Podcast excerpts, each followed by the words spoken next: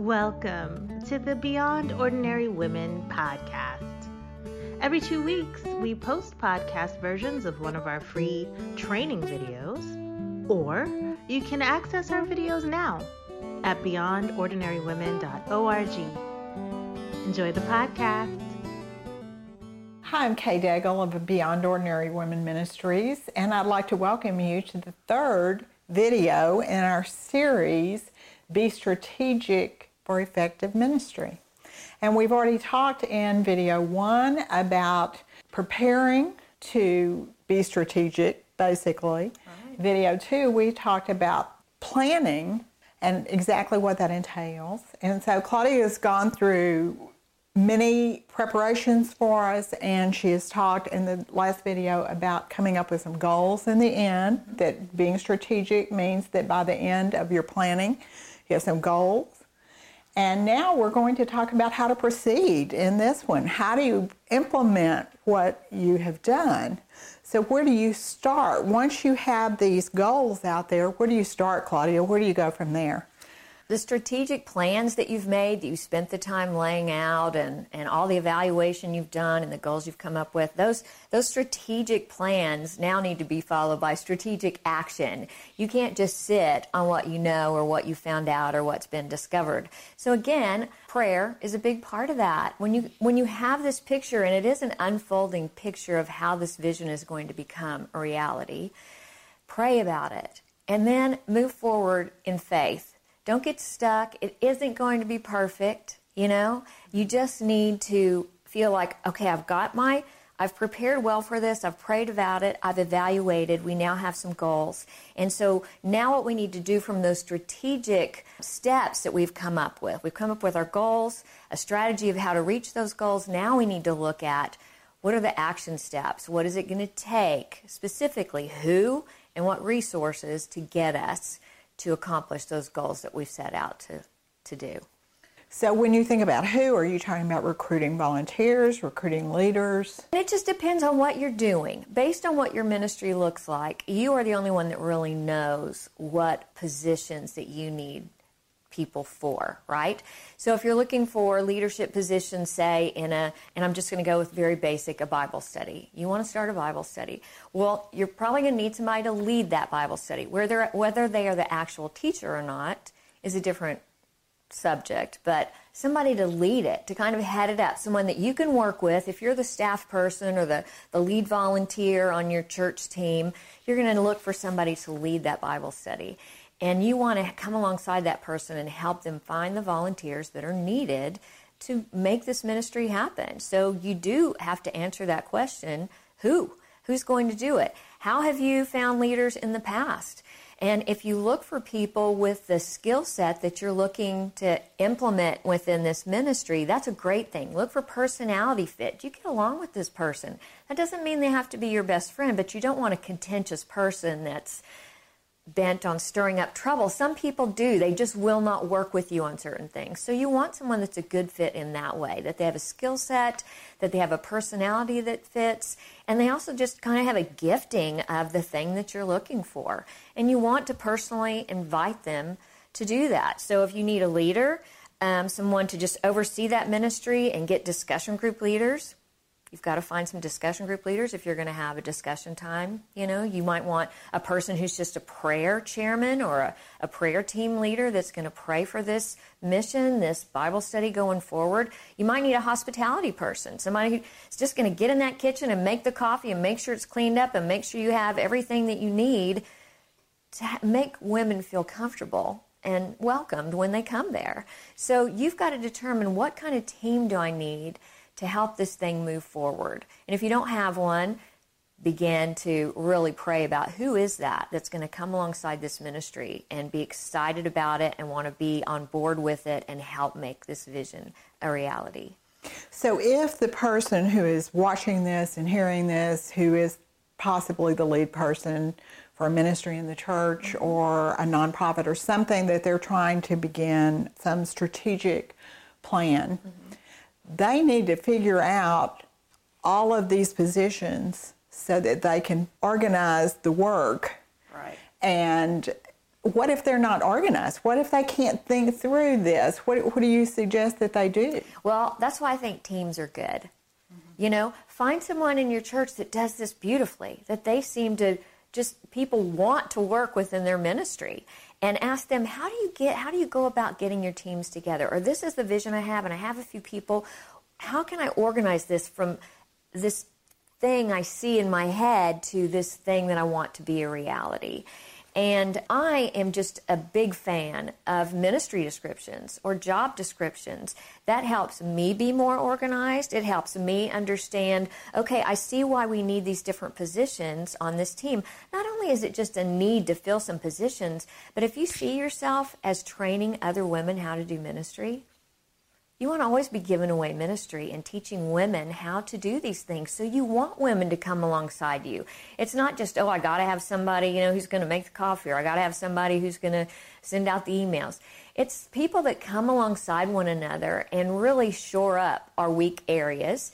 And you have eh, just this great team of strengths where you're helping one another and you're making ministry happen. So I would say if you know a position that you are going to need that's that's key to your ministry, start thinking through what would a ministry description or a job description look like for this person? What exactly are the things I want them to do? And begin to lay that out again in written form, not in your head, just begin to get it out on paper. And that way, when I come to you, Kay, and I'm like, Kay, I'm really looking for a person who can oversee our discussion group leaders, who could train them, who could help them stay on task, who could really learn how to be compassionate and love their women, who know how to get discussion going and not, you know, not panic when it stops. And you've got this thing written out, and you can say, I have a ministry description if you'd like to look it over and see if that's a good fit for you. You've just set them up for success. I mean, really, when they're successful, the ministry's successful, the church is successful, people grow, fruits being produced. I mean, it's a, I think it's a big part that a lot of ministries are missing by not going through the, the process of writing out what does that role entail and then giving them this is what it looks like. And that person can easily look and go, that is so not me, but you know what? There's something I would love to do, and I'd love to talk to you about that. And then you've got, you know, another jumping off point to talk about. And how much better to find it out before they accept the position? Because I've seen that happen so many times. It does. Now, I believe in job descriptions. I've always used them. In fact, there will be some on our ministry website that you can get from us if you request them and probably to download as well. Mm-hmm. I haven't put them to download, but now that we've had this conversation, I will. That's a great idea. That's great. And then you can tweak them. But what I have found is women tell me, well, I I started doing this job, but nobody told me I would have to do one, two, three. I, I can't do one, two, three. And so you they either don't do it and never mention it, or they do a poor job, or they just panic and quit, you know. Right. And so those are those are things that you can totally avoid by job description. Right. It's a very strategic step. And again, you want to set your people up for success because their success means everybody's success. And I think it's just a, I'm not saying it's simple, but it is a, a simple thing to do when you're thinking about putting together a ministry. And like you said, better to be proactive and strategic on the front end where everybody knows, you know, what part they own of this ministry or this vision. And then as you meet together as a team every month or whatever, you can talk about certain aspects of that job description. You can train according to what's on the job description. And if people come and say, Well, you never told me I was going to have to do that. You go, well, we did discuss it at the very beginning. We haven't done it very well, but let's talk about how we can improve in that area. It just it's just healthy. It's a healthy way to do it. It is healthy, and often the leader leader ends up having to do some of the work that's not being done. So, if you will spend the time up front, you will be so happy in the end that somebody will do it. And I've always made sure that someone is able to see everyone's job description so that if they're not sure who's supposed to do something, they have copies of those and they know exactly who to contact rather than contacting me for everything. Right, right. And I think that's a, a thing that a lot of women do fall into, or kind of a, a pit, is that you think you have to do everything. Some of us think we do it better than anyone else. And that, that's not true. God's put you there to really equip women to do the work of ministry. That's why we're there. And so we need to remember that, that it's not just about you and your thing. It's about you communicating it well to your team and setting them up to be successful in a ministry that they want to be a part of. So, as we talk about being strategic, if we're going to proceed and do it well, it's incumbent upon the leader to make sure that she has recruited the right people, mm-hmm. that she has trained them according to their job descriptions, and that their roles are clear so that they know what to do. Is there anything else that we need to be sure that those who are, I know there are a lot of things there we could are, talk about, yeah. but is there anything else that you feel we really need to say um, to them at this point? Well, I think I just want to say that this might not be this might be something that your church has never done or you've never thought of or, you, or you've never considered. And i would say don't be afraid of the process and don't back out of it. If that's something that you feel like would really benefit your ministry or your organization start to do it. You'll be surprised how much you learn how much freer you feel as you go about ministry and you're not just kind of winging it or, or trying to put band aids on things as they go wrong, it's a very empowering thing to do. And so I would just encourage people to do that. And there's a lot of things you do need con- to consider as you proceed your resources, what's available, rooms, childcare, material fees, those kind of There's a lot of things you need to consider. But that will all come as you begin to go through this process. And you really do take time to prepare and then plan. And then you proceed and watch that vision become a reality. And once you do it, you evaluate it and you begin o- over again to see next time how do we change what we did? Where did we miss it? What did we, where did we go wrong? Mm-hmm. Where were we weak? And it's right. it's a continuing process. It is. Evaluation is ongoing. Mm-hmm. When you quit evaluating, many times I think we're just afraid to find out what we already know is kind of happening within a ministry if it's starting to go south a little bit or you see no fruit. It's it's not productive. It's lives aren't being changed. People aren't meeting Jesus. Whatever those mm-hmm. things are that aren't happening. Sometimes we're just like I just don't have the capacity, the mental energy, whatever to deal with this right now that you'll be glad that you kept evaluating and you surveyed maybe the people that are coming to your programs or events and just getting that feedback. It's healthy.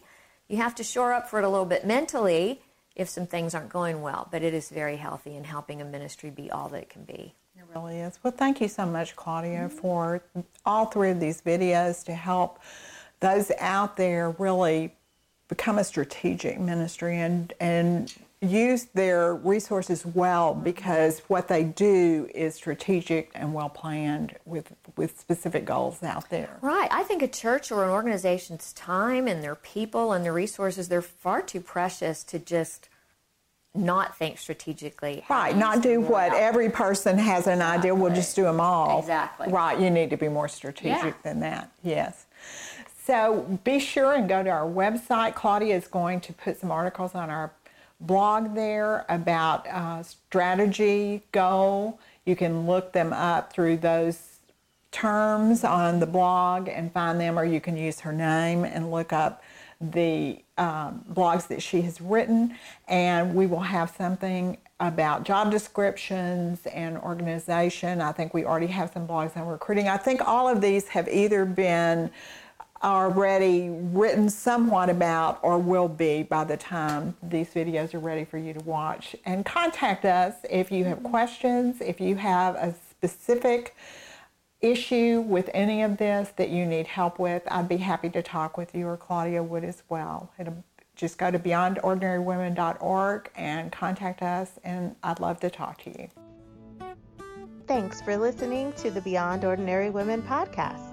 You can find more podcasts and information about women in leadership by going to beyondordinarywomen.org. This podcast was produced by Beyond Ordinary Women Ministries.